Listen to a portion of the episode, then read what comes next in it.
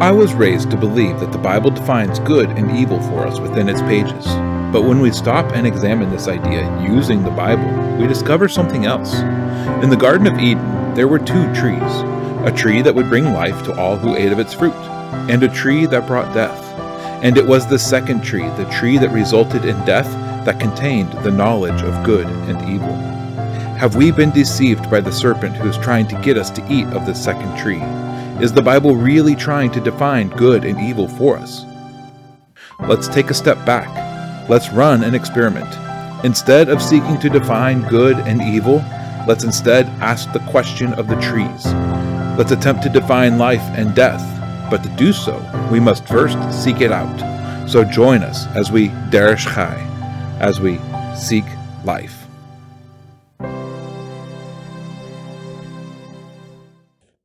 Hey everybody, welcome to the Derish Chai Experiment, the show where we look at the symbols that are spoken of in Scripture and then we use them to discover the shadows of our Messiah. Leviticus, as a book of the Bible, it contains many things that are simply impossible for us to apply today. We cannot sacrifice an animal because there's no temple, and sacrifice requires that there be a temple and an altar. Sacrifice, as described in Leviticus, also requires a priesthood to officiate and the things that a sacrifice accomplished, well, they're no longer necessary. Now, instead of an olah sacrifice, we give ourselves as an olah sacrifice, holy and acceptable to the Father. Romans 12:1 I call upon you therefore brothers through the compassion of God to present your bodies as a living offering holy and well-pleasing to God your reasonable worship we no longer need a shlamim sacrifice because peace has been accomplished between God and man. Romans 5, 1 through 2.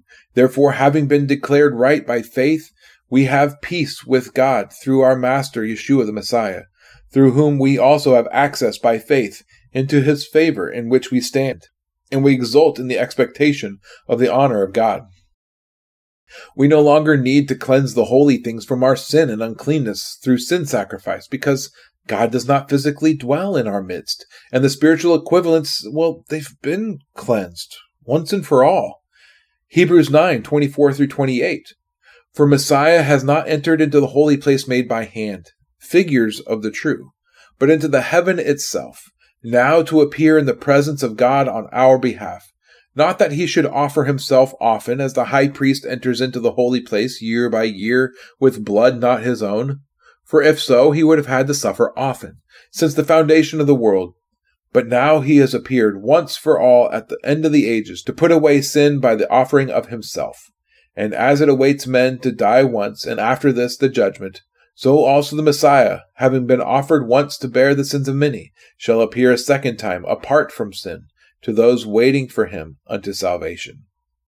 And if we're honest with ourselves, I'd be willing to bet that None of us actually want to take an animal and slaughter it ourselves in order to make ourselves right with God. So, if we cannot participate in animal sacrifice, and if the things that the sacrifices were meant to accomplish are no longer necessary, why do we need to learn about them? Well, as we discovered, the sacrifices, they teach us about the attitudes that we should have when we approach God. Attitudes that we spent weeks covering the Olah revealing the attitude of fear and awe with which we can approach God, the Mincha revealing an attitude of gift giving or tribute to an intimate partner or to a king, the Shlamim revealing the desire for fellowship and intimacy with God, the Chatat containing the attitude of humility as it reveals our nature of sin and just how far we are from God's nature, and the Asham revealing the attitude of repentance or turning away from the sins that we actively engage in. Each of these ideas revealing to us attitudes that we should have when we enter into worship with Hashem.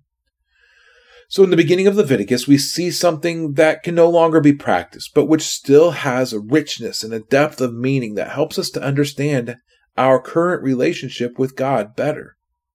Well, as Leviticus proceeds from sacrifice to the topic of uncleanness, the issue that we had with sacrifice gets even worse. What does ritual uncleanness mean for a modern audience? Now, if we really study this topic out, we discovered that uncleanness only mattered when a person was attending to approach Hashem in his tabernacle or his temple, the place where his glory was physically manifested on this earth. And uncleanness it only mattered in connection to the physical manifestation of Hashem in his temple. Without a temple or a tabernacle, the topic of uncleanness it kind of loses its oomph. Especially when we consider that we've been made clean through Messiah. 1 Corinthians 6:11 says, "And such were some of you, but you have been washed, you were sanctified, but you were declared right in the name of Yeshua and by the Spirit of our God." So why should we even care about uncleanness? Is it simply a mental exercise or an appreciation for history? Now there's a lot to be had on this topic, but is there more? Is there something deeper, just as there was with sacrifice? Well, today we're going to finish the topic of uncleanness.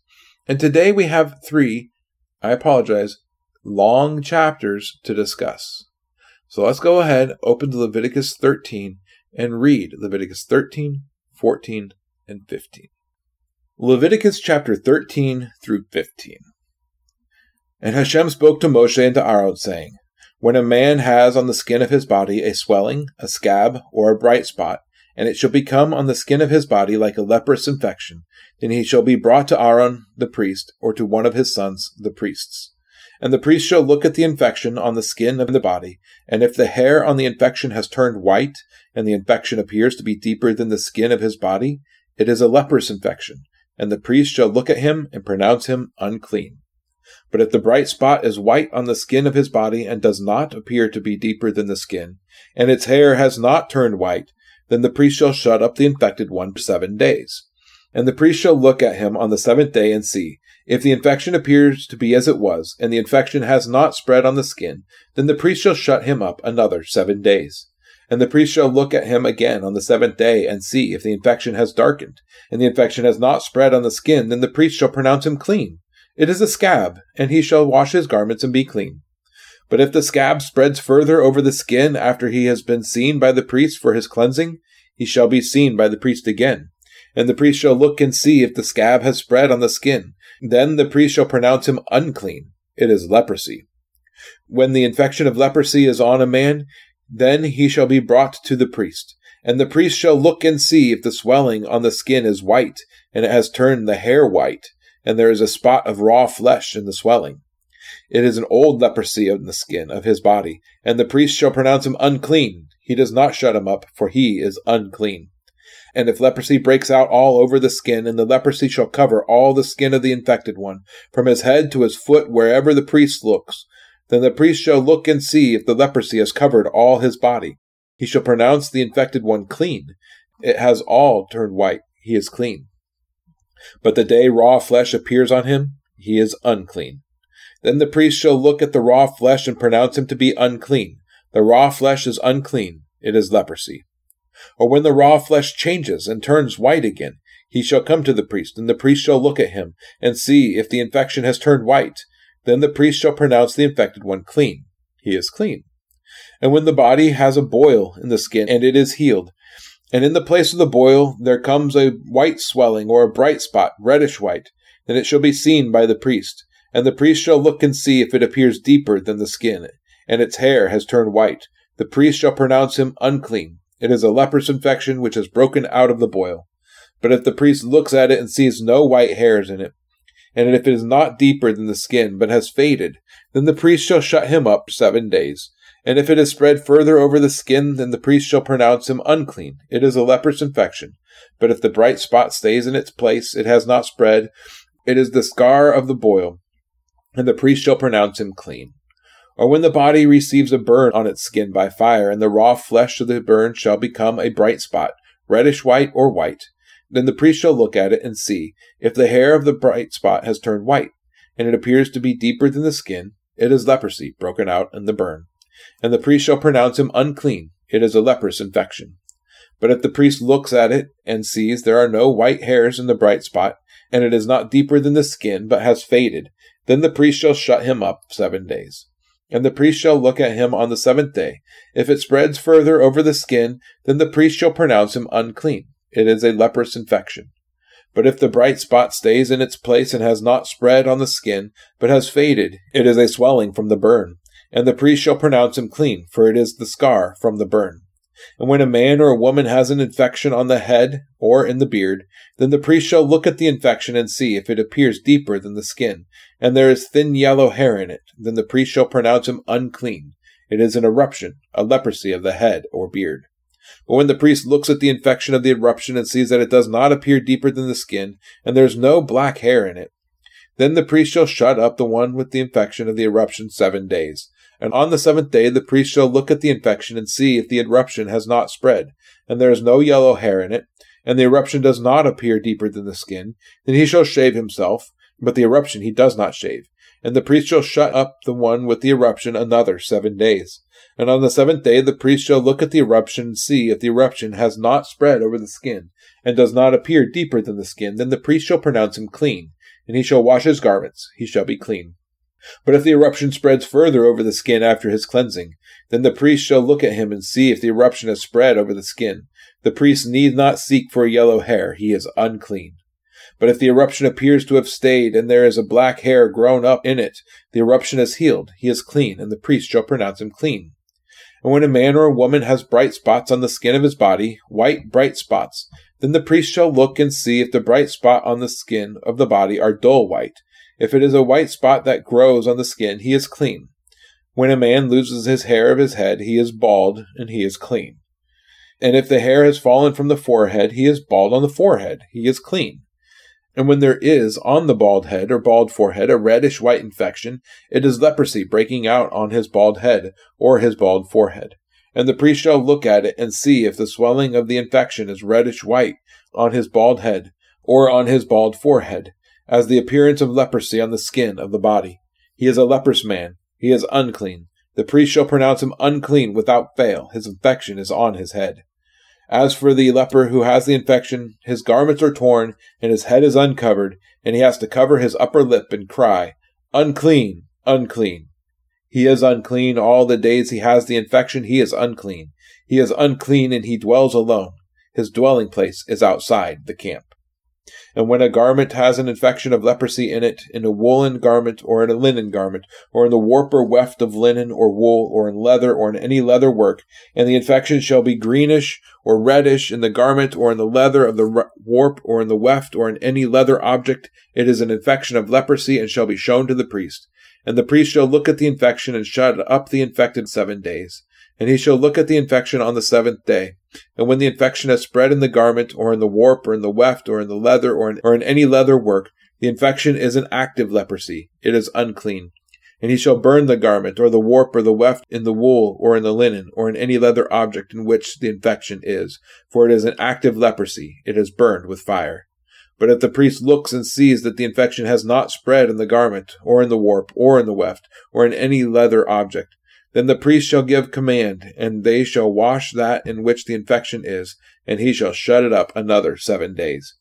And the priest shall look at the infection after it has been washed, and see if the infection has not changed its appearance, though the infection has not spread. It is unclean, and burn it in the fire. It is eaten away in its inside or outside. And if the priest shall look and see that the infection has faded after washing it, then he shall tear it out of the garment, or out of the warp, or out of the weft, or out of the leather. And if it is still seen in the garment, or in the warp, or in the weft, or in any leather object, it is a spreading infection. Burn it with fire, that in which the infection is. And if you wash the garment, or the warp, or the weft, or any leather object, if the infection has disappeared from it, then it shall be washed a second time, and shall be clean. This is the Torah of the infection of leprosy in a garment of wool or linen, or in the warp, or in the weft, or in any leather object to pronounce it clean, or to pronounce it unclean. And Hashem spoke to Moshe, saying, This shall be the Torah of the leper for the day of his cleansing. He shall be brought to the priest. And the priest shall go out in the camp, and the priest shall look and see if the leprosy is healed in the leper. Then the priest shall command, and he shall take for him who is to be cleansed two live and clean birds, and cedar wood, and scarlet, and hyssop. And the priest shall command, and he shall slay one of the birds in an earthen vessel over running water. Let him take the live bird and the cedar wood and the scarlet and the hyssop and dip them in the live bird in the blood of the bird that was slain over the running water. And he shall sprinkle it seven times on him who is to be cleansed from the leprosy, and shall pronounce him clean, and shall let the live bird loose in the open field. And he who is to be cleansed shall wash his garments, and shall shave off all his hair, and wash himself in water, and shall be clean. Then, after that, he comes into the camp, but shall stay outside of the tent seven days.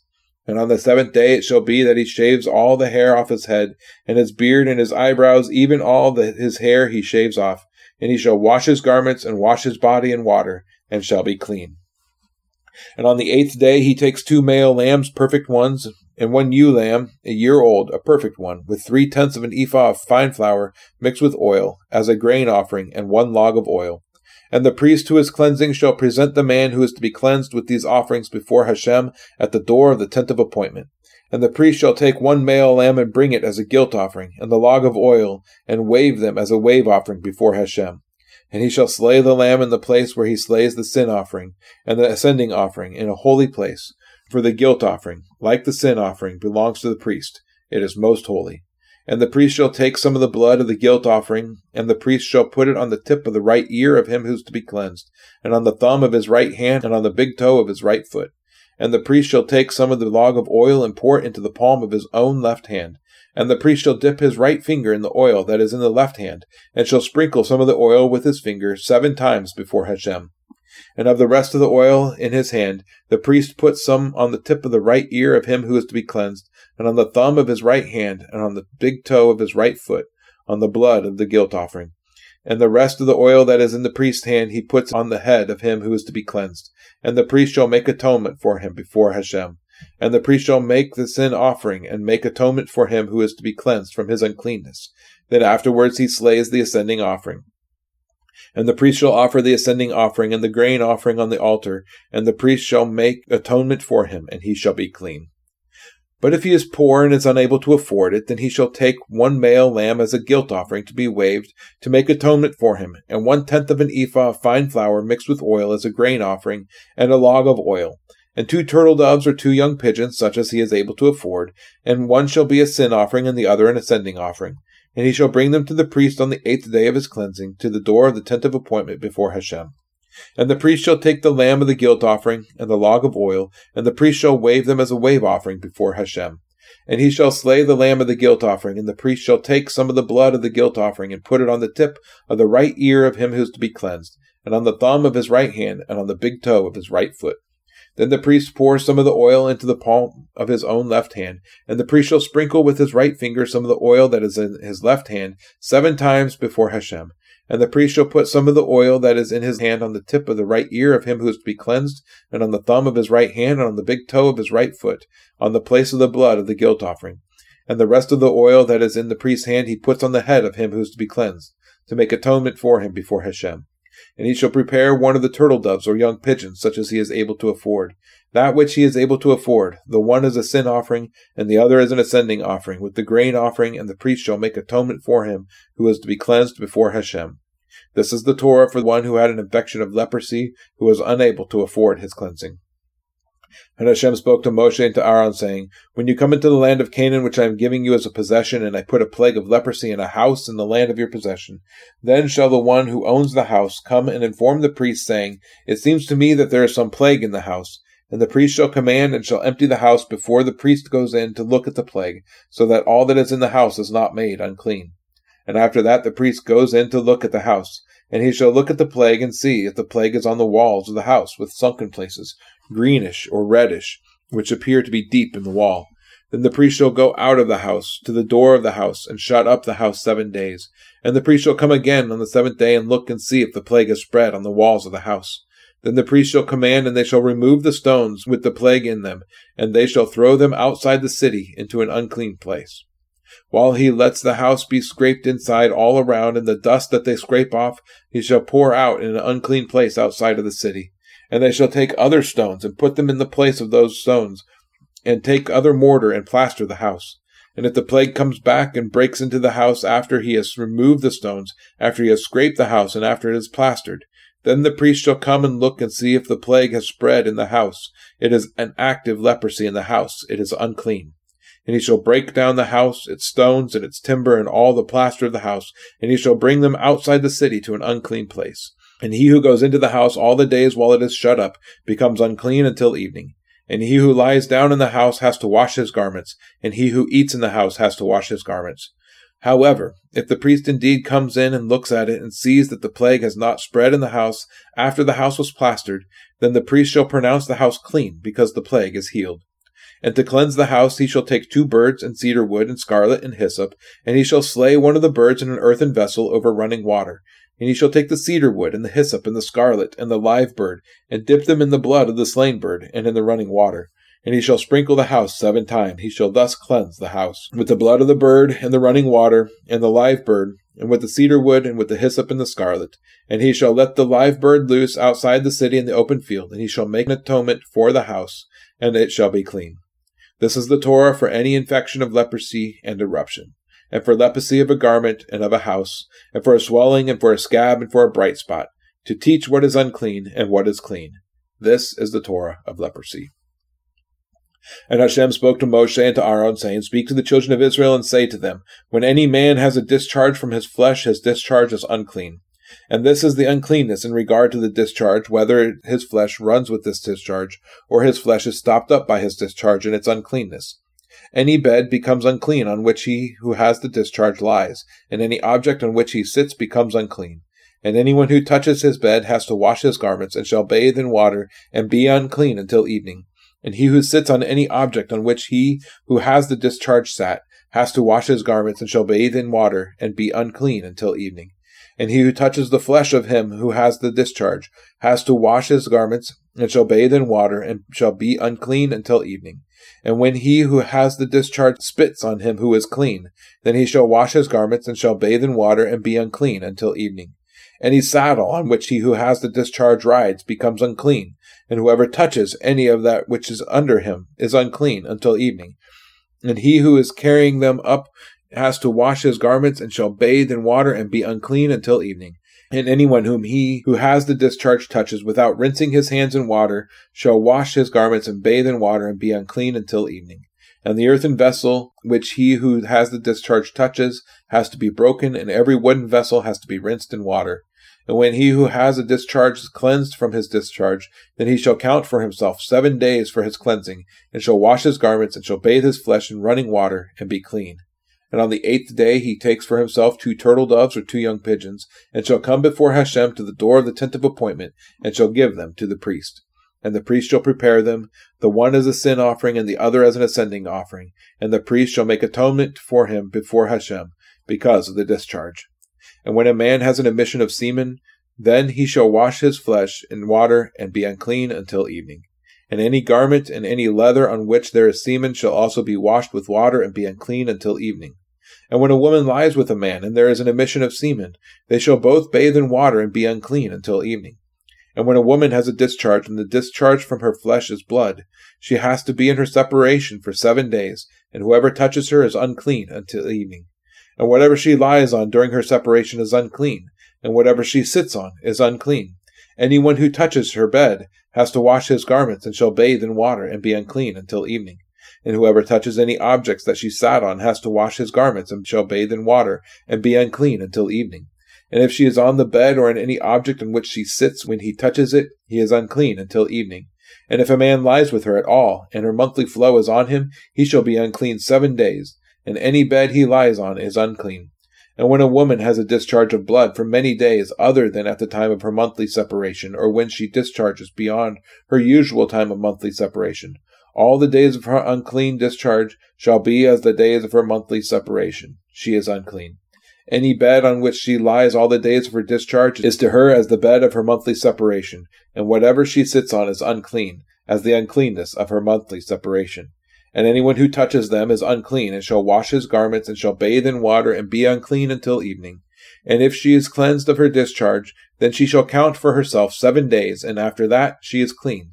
And on the eighth day she takes for herself two turtle doves or two young pigeons, and shall bring them to the priest to the door of the tent of appointment. And the priest shall prepare the one as a sin offering, and the other as an ascending offering, and the priest shall make atonement for her before Hashem for the discharge of her uncleanness. Thus you shall separate the children of Israel from their uncleanness, lest they die in their uncleanness when they defile my dwelling place which is in their midst. This is the Torah for one who has discharge, and for him who emits semen and is unclean thereby, and for her who is sick in her monthly separation, and for one who has a discharge, whether man or woman, and for him who lies with an unclean woman. When we get to chapter 13 in Leviticus, the problem that I described earlier is compounded in some ways. Usually, our English translations, the word zarot is simply translated as leprosy. Unfortunately, this is a misnomer. The English word leprosy was chosen to translate the Hebrew word based on a Greek word that was used in the Septuagint, lepra. Uh, it's a word that can describe any disease which causes a scaly or flaky skin. I mean, eczema could be considered lepra. But the Hebrew word zarot is not limited to simply scaly skin disease, but rather is a multi-purpose word, as it can describe infections that occur not only in humans, but in clothing or in structures. Alongside this, while what we understand as leprosy, called Hansen's disease, may be described in this chapter, the descriptions that were given here can describe many possible skin infections and disease, and fabric diseases, and structure diseases, words that we don't associate together in English. All of us to say that we really don't know anymore what's being described in these chapters. Now, it's been posited by some that Zarot, as it's described here, has been completely wiped out, that it no longer exists in our world anymore. How this has been accomplished in this view is just as open to interpretation as is the claim that it doesn't exist at all. Some say that medicine cured it, others say that hygiene has cured it, Still others say that this disease was cured once and for all with the death of Yeshua who cleanses his people. We read in Leviticus 14, verse 34, that Hashem says that he puts Zarot in a house. Now, this has been extrapolated to include all forms of Zarot, and then verses such as the one that I read earlier from 1 Corinthians 6 that then used to show that Yeshua has cleansed the world from this affliction. The fact is, is we have no proof of this. Now, if we take Zarot to describe just one thing, then yes, Zarot does not exist anymore. There is no single disease that's been codified by science that includes all of the symptoms that are listed here. If, however, Zarot is a catchword that describes a host of skin diseases, then perhaps it does still exist, but we call it now by a multitude of other names. The simple fact is that we just don't know. Now, that's not to say that there is nothing of value in this chapter. There are a few things that stand out as you read through chapter 13. So let's go through three of these things from chapter 13. Now, number one, in verse 12 through 14, they describe a person who has had their body completely covered with this skin disease. Oddly enough, if this happens, the person is considered clean. No longer is the person unclean and forced to live alone. Now they're clean and they can re enter the community. They can worship in the tabernacle. They can be part of the community once again. As I considered this, something struck me. The two ends of the scale of Zarot are clean, but anywhere in the middle is unclean. Now, where else do we see something of this nature described in Scripture? In Revelation chapters 2 through 3, Yeshua addresses seven churches. And in his address to the final church, the church of Laodicea, we read this in Revelation chapter 3, verses 15 through 16. I know your works that you are neither cold nor hot. I would that you were cold or hot. So because you are lukewarm, because you are somewhere in the middle, and neither cold nor hot, I'm going to vomit you out of my mouth. Yeshua desires that his people be either hot or cold, but not in between. Those who are in between, those who are waffling between opinions, they're to be vomited out. They're to be purged from the community. Now, I don't know if the correlation here is more than just that, but there is a correlation here. But I think that meditating on it can provide some insight into how we, as people of God, are to live our lives. Now, the second thing that I want to highlight in this chapter is that the skin whitening condition known as vitiligo is not covered under the topic of Zarot, as some have attempted to claim. This is a condition that Michael Jackson had that it caused his melanin to disappear in his skin and his skin turned white.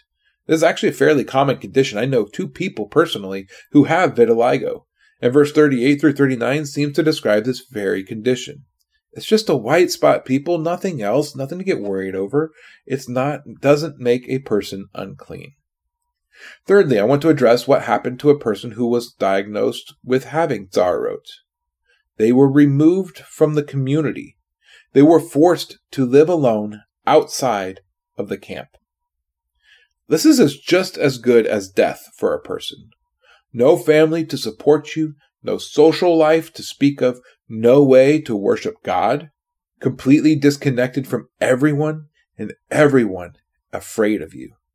And as you passed by people, you had to cover your mouth and yell unclean just to keep others back.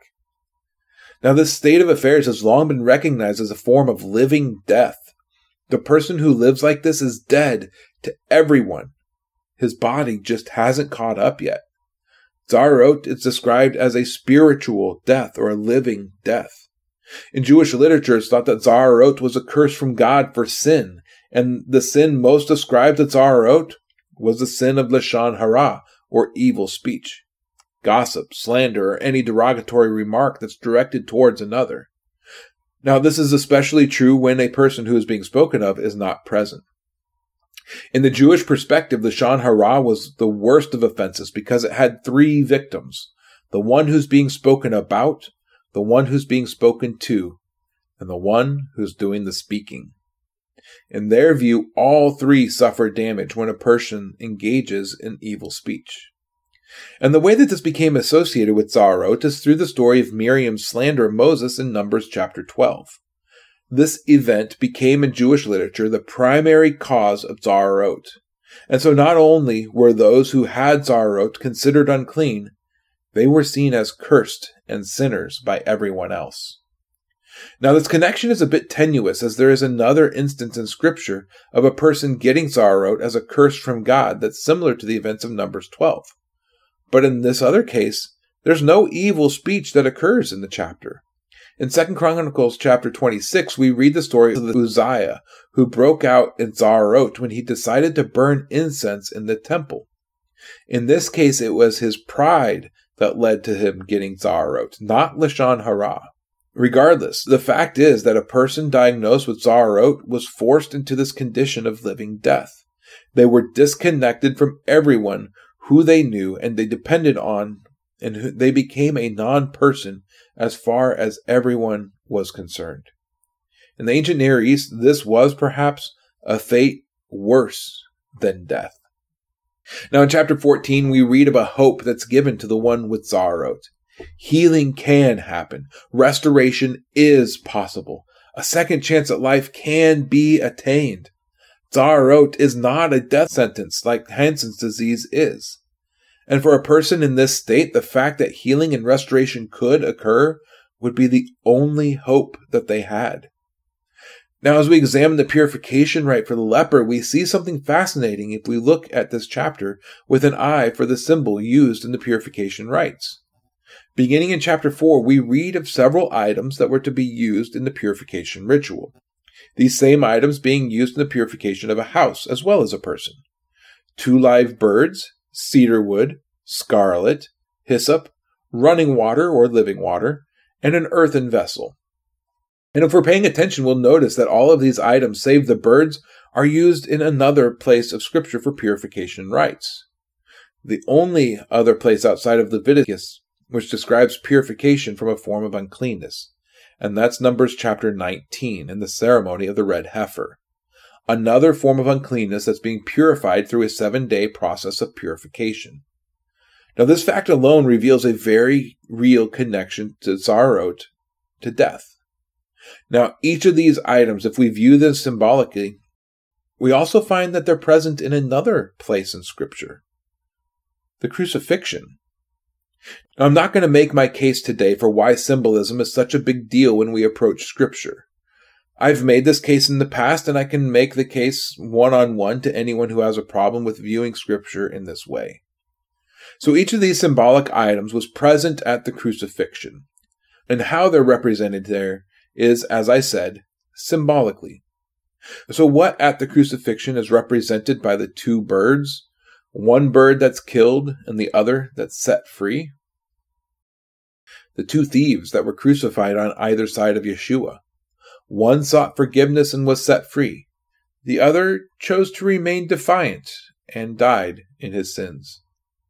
The cedar wood that was present, well, that's easy. The cross. He, he was crucified on a stake, on, on a cross. What about the scarlet? Now, the scarlet is something very interesting, as there are times throughout the Bible that scarlet thread or rope is directly connected to the Messiah.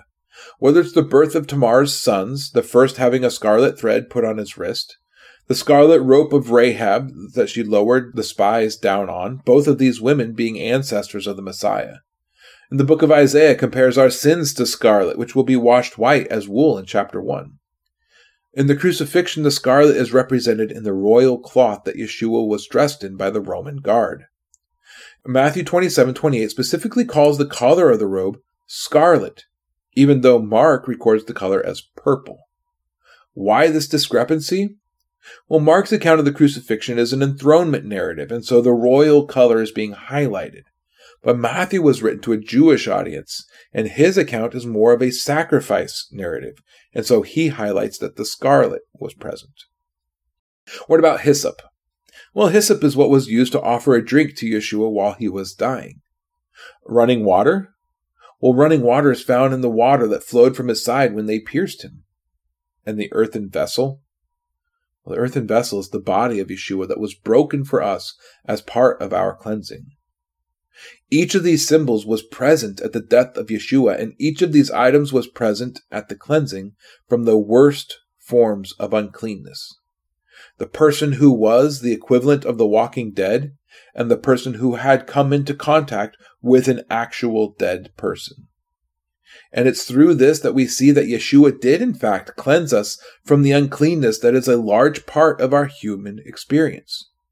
He had all of the elements of cleansing from death of all sorts present as he offered his body as the guilt sacrifice that was necessary to cleanse the Metzora, the one who was diseased. Now, as part of this ritual, there's more going on because everything that was present has not been accounted for. After the cleansing ritual, there was a waiting period seven days back in the camp, but still not fully part of the community, as the newly cleansed person still had to stay outside of their tent for seven more days. Then on the eighth day, remember what we talked about a few weeks ago, on the eighth day, something significant occurred. A guilt offering was brought. The guilt offering always taking the form of a male lamb. Then there are two other animals to serve as a sin offering and a burnt offering. For a person of family and means, this was a male and a female lamb. But for a poor person, this was simply a dove or a pigeon, as they were able to afford. then there was a mincha, as well as the grain offering that was brought, and a log of oil. So, what other ritual do we read of in the Bible that includes seven day wait outside of a tent, a series of sacrifices that were to be made, and the blood of one of the sacrifices was put on the right ear, right thumb, and right big toe of the person before they were anointed with oil? Right, we already talked about it the ordination of the priesthood. Now, when we're going through the ordination of the priesthood, we recognize that the ceremony was an elevation of the priest to a level of holiness that they'd not had before. And we see the exact same thing happening here. The former Metzora is going through a seven day ritual that's elevating them in status. Not from common to holy, as with the ordination ceremony for the priests, but from unclean to clean. Now, if we take these two things that are occurring, the cleansing of uncleanness accomplished with the items mentioned, and the anointing and elevation of a person from one state to another, we see something very interesting, in my opinion. We took the cleansing ritual and we've connected it to the sacrifice already. Is there a New Testament equivalent, however, of this eighth day ceremony from both this chapter and the multiple chapters on the ordination ceremony in both Exodus 29 and Leviticus 8? Is there a day that occurred a series of sevens after the cleansing ritual of the crucifixion, which included an anointing? Not an anointing of ears, thumbs, and toes, but rather an anointing of tongues. The day of Shavuot, or Pentecost, that's recorded in Acts chapter 2. The day that those who were anointed to be priests of the new body of Messiah were anointed to spread the word of the gospel to the world. I think Peter picked up on this, and that's why Peter, who writes of all believers being built up into a priesthood for Messiah in 1 Peter 2 5. He says, You also, as living stones, are being built up into a spiritual house, a set apart priesthood to offer up spiritual sacrifice offerings acceptable to God through Yeshua, the Messiah. Living stones. Maybe we should take a moment and consider what these chapters had to say about stones with Zaharot in a house that's being built. Anyway, just after revealing what is to be done with the cleansing of a person that's been infected with Zaharot, the text then moves on how to identify and cleanse a house that's been infected. Once again, we catch a glimpse of something cool. In the Gospel, we read two different accounts of Yeshua cleansing the temple. In most of the Gospels, this story occurs after Yeshua enters the city from what is called the triumphal entry, several days between the triumphal entry and his crucifixion. But in the Gospel of John, the cleansing of the temple occurs very early on in the book. In fact, it occurs as early as chapter 2. Now, this may be describing two separate events, but that only makes sense if the books were all written chronologically. Otherwise, this is the same event, and the book of John isn't written chronologically, rather, it's written thematically. Regardless, what we read there is called the cleansing of the temple colloquially, even though that language is never used in the text to describe this event. The temple was to be a place of worship, the place where God and man met. Instead, it had become a place of money changers and salesmen. And the presence of these men, they introduced uncleanness into the temple. Perhaps not a physical uncleanness, but more of a spiritual uncleanness. Greed and a religiosity ruling the day. And when Zaharot is found in a house, what's to happen to the house?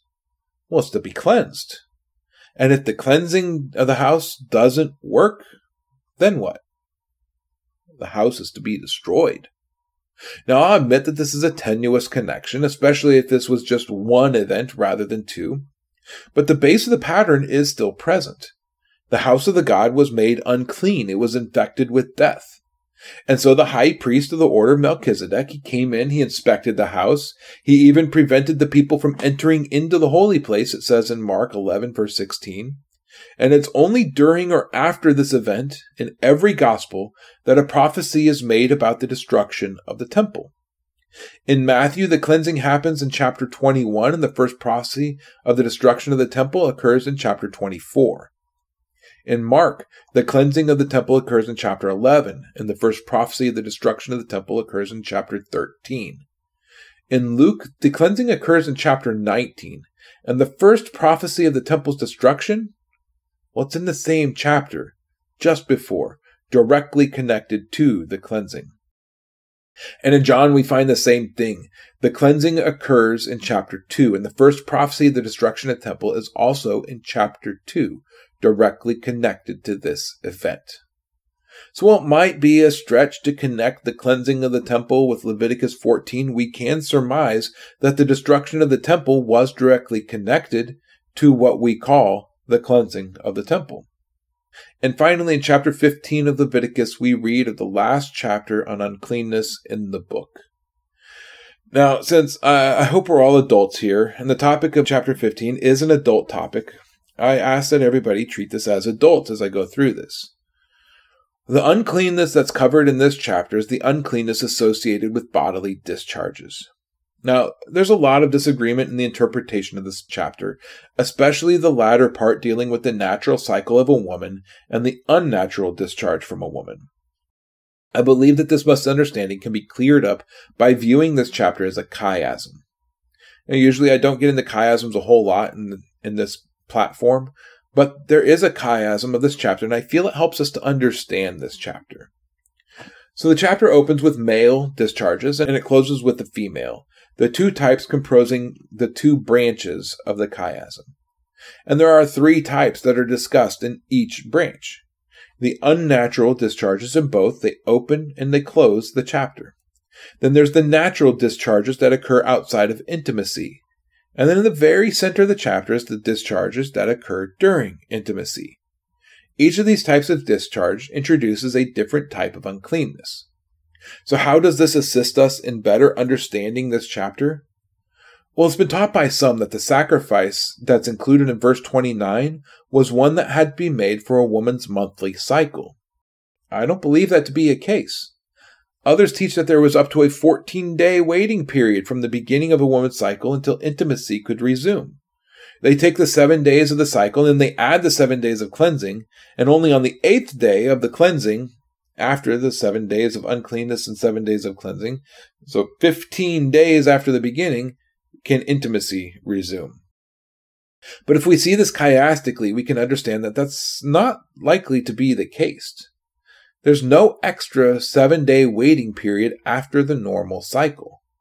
All that's required is a wash and a wait before the couple can come back together again. Now, one thing that I would like to address regarding this topic it is extremely popular in the world today to view sex as a holy act. In many religions, whether it's pagan temples in the ancient Near East, fertility gods and godisms, the Tantra aspects of Buddhism and Hinduism, or the legitimized shaming of enemy women in Islam through rape. So many other religions make sex an act of worship in one way or another. This is not the case with the Bible or the God of the Bible. The act of sex is an unclean act.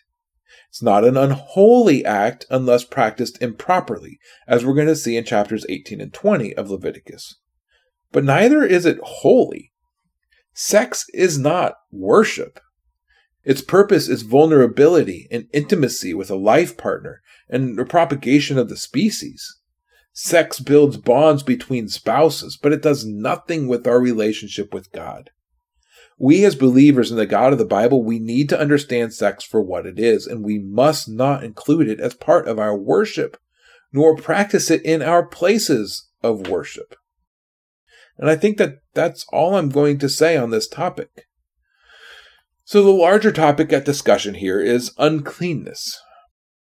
We've touched on uncleanness for a little over a month now, and it's been the main topics for two weeks now. So, what can we learn about uncleanness that is applicable? I mean, we don't need to cleanse ourselves. We have no temple or tabernacle for our uncleanness to encroach on. And besides, as I hope I've demonstrated, we have been cleansed from uncleanness in every way that matters to us today. So, what can we learn from these chapters, if anything? Well, as I thought through these chapters, I can only come up with the thing that I brought up last week uncleanness is connected to death. Every type of uncleanness in these last five chapters comes from an association with death. Whether it's the death of the seed that creates human life that occurs in our discharges, the living death of Za'arot, the curse that came as part of death that's associated with birth in Genesis 3, or the very real danger of death that arrives with the birth of a child, the touching of a dead animal or a dead human, in every case of uncleanness that's described in Torah, death is the underlying associative factor. And uncleanness comes from sin. Can't forget that. Uncleanness is a result of sin. That's why Paul connects sin and death so much in his writings. And death, death is anathema to God. Why? Well, because Hashem is a God of life. The world before the fall was characterized by life. The world of new creation in the same way is characterized by life. And we see here that God cannot allow even a close association with death into his presence. Uncleanness itself is not sin in the traditional way that we think of sin as an action that's committed. But uncleanness is sin in that it is the result of our mortal bodies falling short of the glory of God. Death and uncleanness, they're intimately related, and it is sin and death that separates us from God. But through the blood of his Son and the ultimate sacrifice that was made on our behalf, we've been given a nature of life. Sin and death have been defeated in our lives, and we no longer need to fear the death of the flesh that will come one day. Because we know that with our new nature of life, the death of this flesh is not the end. We will be raised from the dead, and we know this because he was raised from the dead. We've been granted life everlasting. We've been joined to the God of life through a covenant. We are eternal even now. Even in the midst of this world of death, we can be a light that reveals the life that can only be found in Yeshua. And at this time in history, that is a message that we have to preach. Allegiance to Yeshua is only the first step on the path of life, but it is a step on the path of life that we must take as we Derish Chai. So seek life. Seek life through Yeshua. Shalom.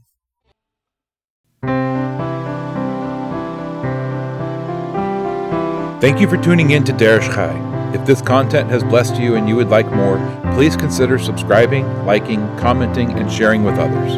To find out more about what we do and to support this ministry, head over to seeklifesc.com. That's seeklifesc.com. We'll see you again next time as we Derish Chai, as we seek life. Shalom.